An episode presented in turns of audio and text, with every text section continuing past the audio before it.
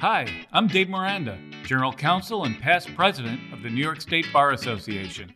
Welcome to Miranda Warnings. You have the right to remain listening. This week on Miranda Warnings, we're very pleased to have Dick Lewis, the 126th President of the New York State Bar Association. Welcome, Dick. Thanks very much, David. It's a great honor to have you on Miranda Warnings, Mr. President. Well, it's an honor to be here. I've, I've watched so many episodes, and now I get to actually be here. Well, it's great to have you. Dick uh, comes from private practice. He's special counsel to the law firm of Hinman, Howard, and Kattell in Binghamton. Dick, tell us a little bit about the law practice that you have. Well, David, I'm pretty much a general practitioner. I do a lot of litigation, a lot of business law. Uh, I certainly have done my share of matrimonial law and uh, certainly a lot of municipal law.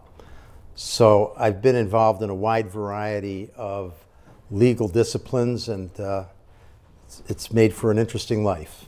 Well, you've indicated that you want to have your term focus on lawyers and the practice of law. Uh, tell us a little bit about the, the, the importance of focusing on that kind of broad topic Sure. for the Bar Association. Sure. Um, the, the Bar Association has been involved in so many different uh, issues, and they should be involved in a lot of issues. And some of these issues are perceived to be social or political, but there are certainly legal aspects to them. But that having been said, a lot of practitioners, a lot of our members, feel that we need to put a greater focus on the practice of law and how our practitioners are being impacted by new rules, new laws, uh, etc. And as a result, and I tend to agree with them, and as a result, I would like to see us investigate the different things that are affecting lawyers on a day to day basis. How can we make the practice of law uh, a little less cumbersome? How can we save time? How can we get rid of some of the uh, duplication that our various rules have uh, with the CPLR and each other? And by doing that, I would hope that we would be able to cut down on a lot of extra work, making costs less, and hopefully uh, providing greater access to justice for our clients. And to further that goal, you've formed a, a task force on uh, law practice and uh, rules, and you're going to focus in that regard on the various issues that affect lawyers' day to day practice. Uh, what are some of the things you're hoping to see come out of that group? Well, w- what I'm, I'm really hoping for is participation. Um, a year or so ago, uh, we formed a group uh, that had to do with the uniform court rules. Uh, when those rules uh, came about on very short notice, and, and we felt, and many lawyers felt, that they impacted the way trial lawyers would practice law, and, and it, it became an encumbrance to them. Most recently, we have new rules that were, again, um, placed on lawyers and, and others with regard to the notary public rules. And again, uh, especially estate lawyers and, and real estate lawyers and so on, have been greatly impacted by the extra record keeping, the extra work, which may not sound like a big deal, but it is. And so, what we would like to do is to continue to further that kind of work, but more importantly, we'd like to have input, and we are uh, in the process of trying to get input from our membership and beyond uh, about different issues that they have to confront every day, which makes it more and more difficult to, to deliver legal services to their clients. The concern is, is that the more time that lawyers have to take, the fewer people that they can represent effectively. And what that does is it creates an enlarged have not portion of our citizenry with regard to access to the justice system. Dick, I know that uh, civics and civics education uh, is important to you, and I know you're going to make that a cornerstone of, of your year as president. And I know you're planning a big uh, civics convocation We are. during your term. Tell us a little bit about that and what we can expect. Well, first of all, we have some s- fabulous people that are working on that, led by our chair, Gail Ehrlich. And what we plan to do is to investigate uh, the dearth of civics education in our country today. We expect to put on a convocation in May. Uh, we expect to have present uh, people from the uh, area of education, students, lawyers, and judges. And our hope is, is that we can explore how we can get back to some civility and how we can get back to um, a, a place where people actually know about our government. Uh, less than half the adults questioned in a recent survey could name the three branches of government. And a, a significant, I don't remember the exact percentage, a significant number could not name even one branch. And I think that that's tragic in our country that we don't understand the makeup and the, and the processes by which the greatest form of government in the history of the world operates. And of course, the New York State Bar Association, one of its goals is to educate and inform the public in a, in a nonpartisan way, and certainly civics education is one way that, uh, that we can do that. Absolutely. I, I think that uh, the enthusiasm of the people I've talked to with regard to this um, has been extraordinary. And I think it's pretty widespread amongst our membership that this is something that is crucial. And, and it's been even said that if we don't do this, we're not going to save democracy. You know, you've talked about how the Bar Association can help lawyers, and I know that's going to be a big part uh, of your year. But you're also going to be working on some issues that are more outwardly focused that I'd like to talk a little bit about. Uh, one issue that you're going to make a cornerstone of your year is the issue of homelessness. Uh, Right. Tell us a little bit about the task force you're forming and, and what you hope to, to accomplish with that. Well, our, our task force on homelessness, which is going to be chaired by Bill Russell, or which is chaired by Bill Russell, uh, is, is candidly going to look at the way uh, homeless people have been uh, treated in the legal system and beyond. Um, it's, it's tragic, and I keep calling the United States the greatest country in the history of the world, and it is. But it's tragic when you go to New York City and you see so many people on the, on the, on the stoops, uh, obviously and clearly, uh, without a place to go. Uh, maybe there even is a place to go, a shelter, but they're afraid to go there. Uh, there's causes uh, of this homelessness, and and it, surely it's drugs, and surely it's domestic violence, and surely it's uh, PTSD, and and so on. And I think that we have to confront it. When you go to the capital of the United States, when you go to Washington D.C., and you see a dearth of green area that has now been overtaken by tent communities, it's, it's not acceptable. And I think it's an area that we have to look at very closely and see if we can contribute to ending this plight. So you're going to put together a task force of, of uh, people with expertise in a variety of areas and try to help find solutions for the homelessness issue. Absolutely. We have uh, a lot of people, both rural and urban, in our association who are familiar with the problem and have worked on the problem.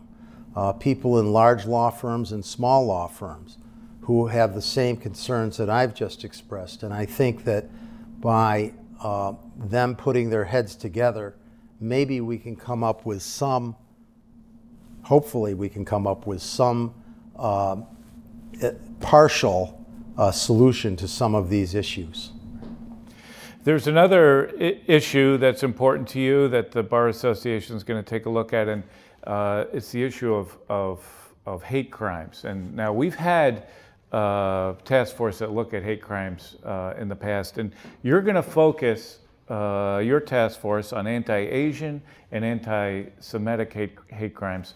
Uh, tell us a little bit about why you think that is uh, a significant issue that we should address.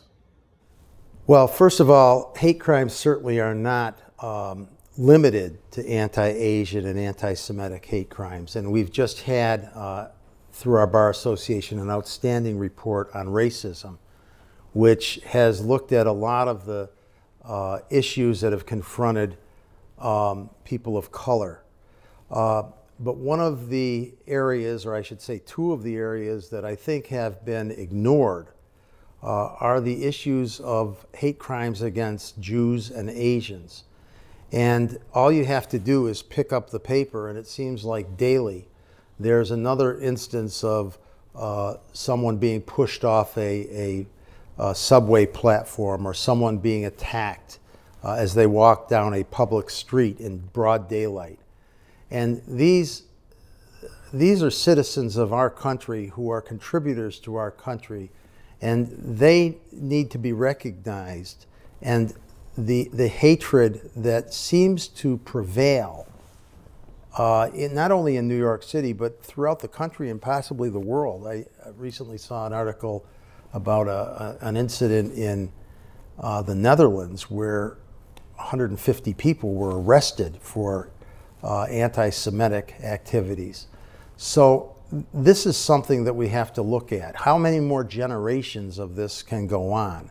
How many more generations of people are going to look at Asian people and say, these people do not deserve our respect, or Jewish people and say, these people need to be attacked. And I, I think that we have to finally take a look at our culture, our, our uh, education, uh, our, our history books. People, uh, kids today who are, again, to go back to civics, uh, not getting a solid foundation, don't even know what the Holocaust is.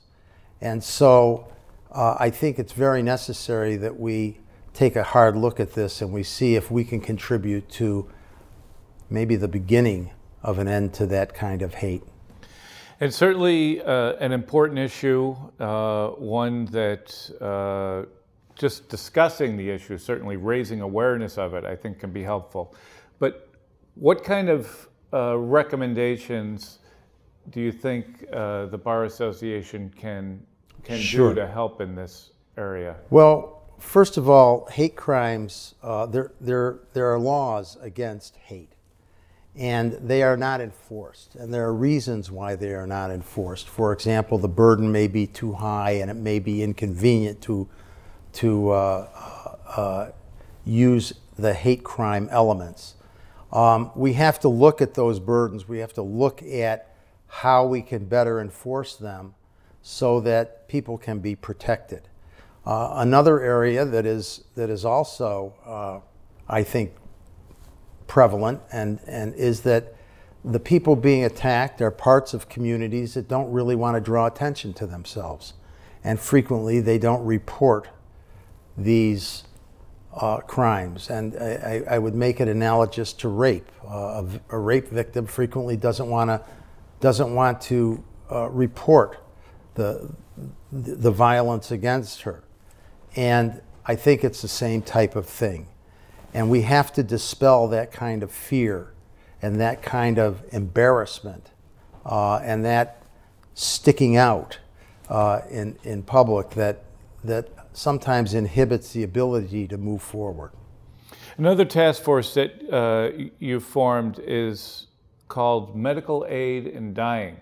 Right. Which is a, an issue that uh, is becoming more and more prevalent in uh, the country and around the world. And uh, you've formed this task force to look at the issues related to uh, individuals dying with some dignity. Uh, what, uh, what do you expect to, to, to get from, from this task force? Well, really, what I'd like to see happen is uh, we're putting together this task force and hopefully drawing from all philosophies in connection with it. We'd certainly like to get people who are religiously opposed to it and other people who are very much favorable to, to having uh, dignity with death, um, with the hopes that we can discuss the pluses and the minuses and maybe not come to a total conclusion or an endorsement by the bar, but at least to point out the arguments, to have a, uh, a discussion, an argument, a debate, if you will, that is two sided, where each side can listen to the other and perhaps learn from the other. It's always good to listen to your adversary, they're usually your best mentors. Right, and in, in this particular instance, obviously, it's a it's a difficult one to grapple with. Sometimes people don't always want to uh, talk about it uh, until maybe perhaps it's too late. Right. Uh, and oftentimes, our association uh, can, by talking about these issues and having experts like you're going to have from various fields, we can find common ground. At least some things uh, that we can we can agree on and help move the ball forward. Well, absolutely, and and not only find common ground but find understanding. Uh, I think the important thing is for both sides to understand where the other side comes from and to respect where they're coming from. And my hope would be that we would come up with an understanding, a consensus as to where our, our society stands on the subject.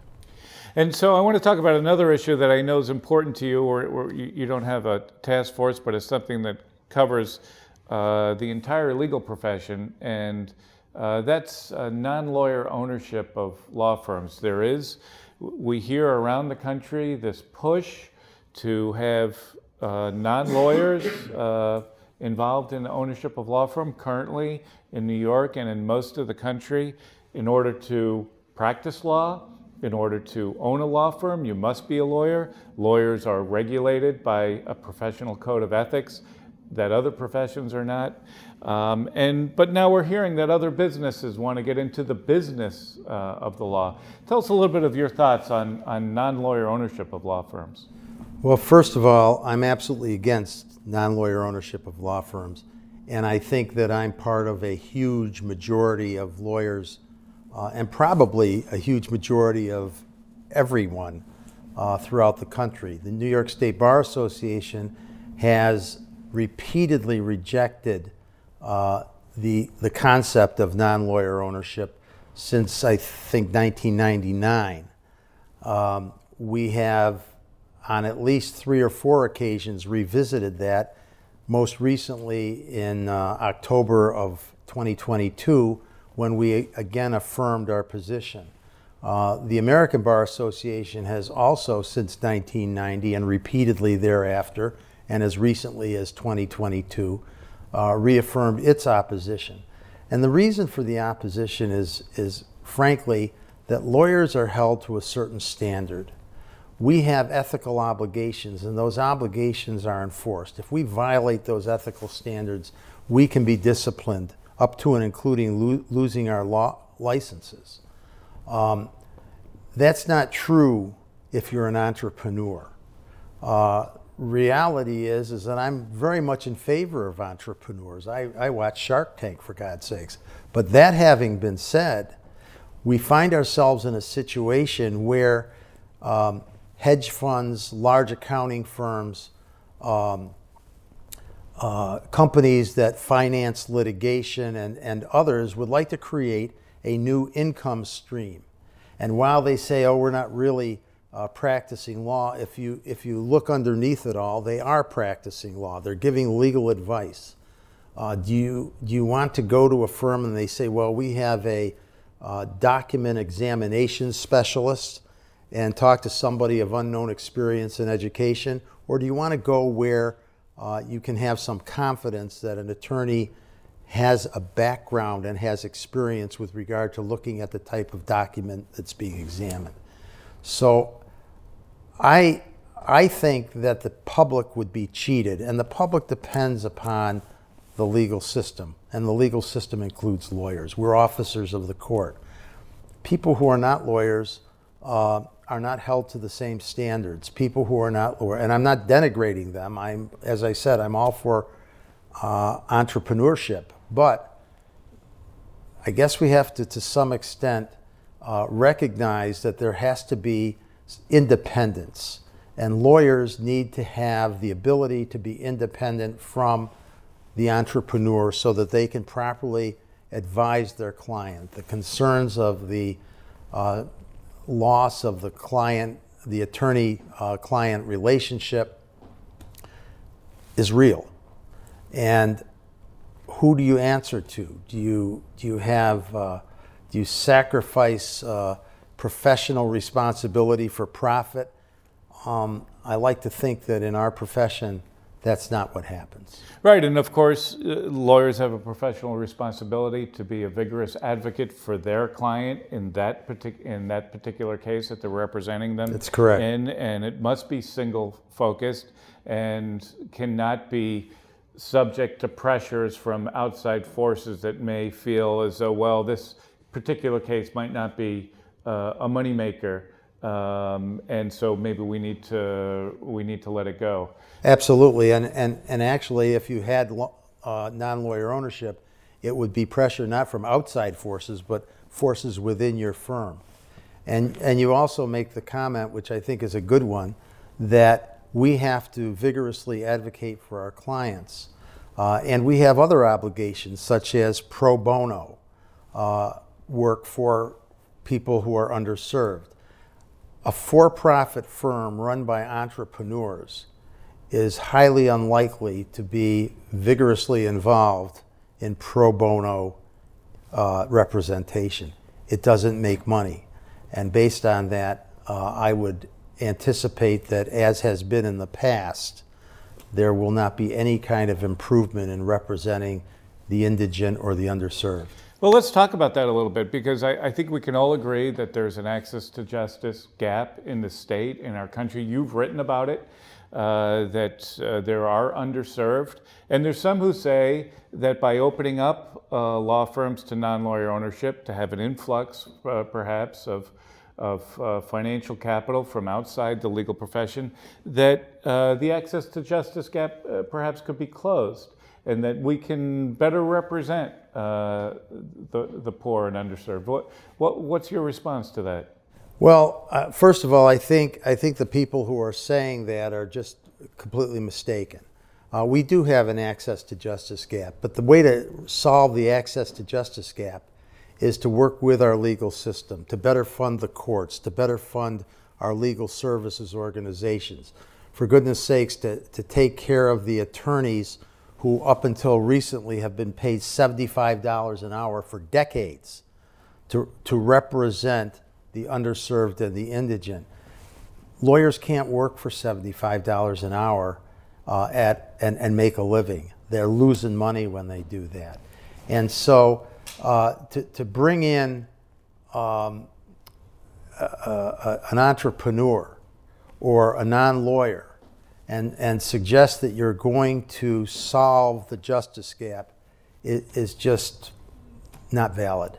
And it has proven to be not valid in Arizona and Utah and other jurisdictions abroad that have accepted the non lawyer ownership uh, of law firms. And of course, the New York State Bar Association, you've been involved in this, has worked very hard uh, to try to address the justice gap. Uh, the New York State Bar Association took the lead on trying to raise the rates for assigned counsel. That's what you were referring Absolutely. to when you said 75 during uh, $75 an hour. Now it's uh, just recently been raised to 158, thanks in large part to the New York State Bar Association and leaders such as uh, you, Dick, who focused on this. As as you know.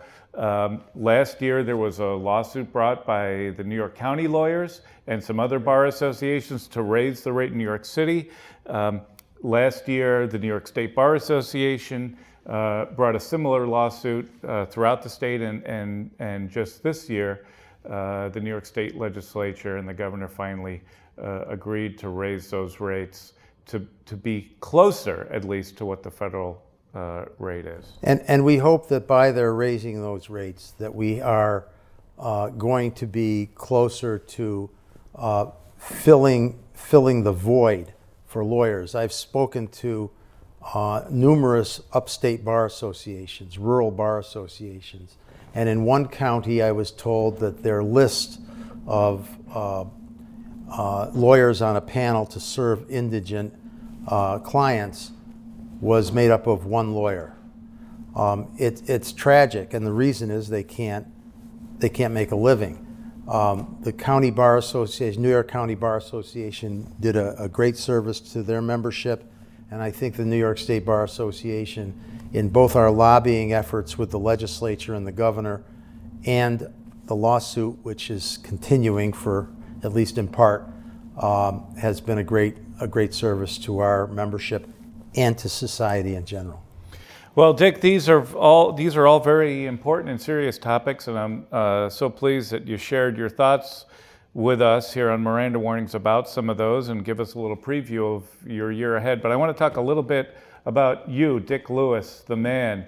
Uh, I know that uh, hockey is a big part of your life, and so I, I want to know two things. One, why is that? And number two, why are you still in, playing hockey?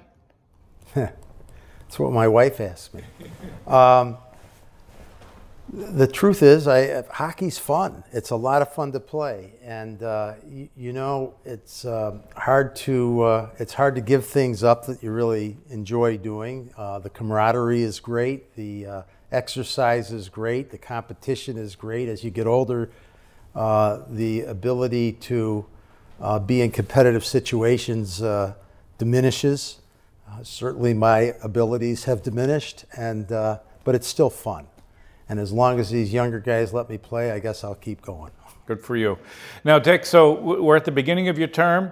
Um, if we were to talk at the end of your term, what would you want people to say about Dick Lewis and his year as president? Um, that's a great question. When when people congratulate me on taking this post, I often say, let's hold that off until the end and, and see where we end up. I think, first of all, that we've talked about the task forces, and I'd, I'd like to see if those various task forces can shed light on the, the issues that they are confronting. But what I'd really like to see happen is I'd like to start a trend. And I'd like that trend to be something, a, a, a mindset that establishes uh, concern for the legal profession and the people who are in the legal profession. I'd like to see us uh, get rid of um, contradictory and duplications that are found in the various rules. You know, if you come to New York State, you think that you're going to deal with the uh, civil rules of the, the, the civil rules of procedure, and the reality is is that you do. But you also have to deal with the, the uniform court rules, the various uh, departmental rules, and of course the rules of each judge. And they may not necessarily be in sync. We'd like to get that together. We'd like to see that lawyers have the ability to practice law without having to backtrack and, and uh, essentially duplicate their efforts over and over, making it more and more difficult for them to serve their clients. That's what I'd like to see happen, and I hope that it will happen this year and following years. I'm hoping it's something that will continue. Well, very good. Dick Lewis, the 126th president of the New York State Bar Association, thank you so much for being with us here on Miranda Warnings. Thanks, David, and now I want to know if I get a hat. You'll get a hat. This has been Miranda Warnings, a New York State Bar Association podcast. You have the right to subscribe, rate, and review.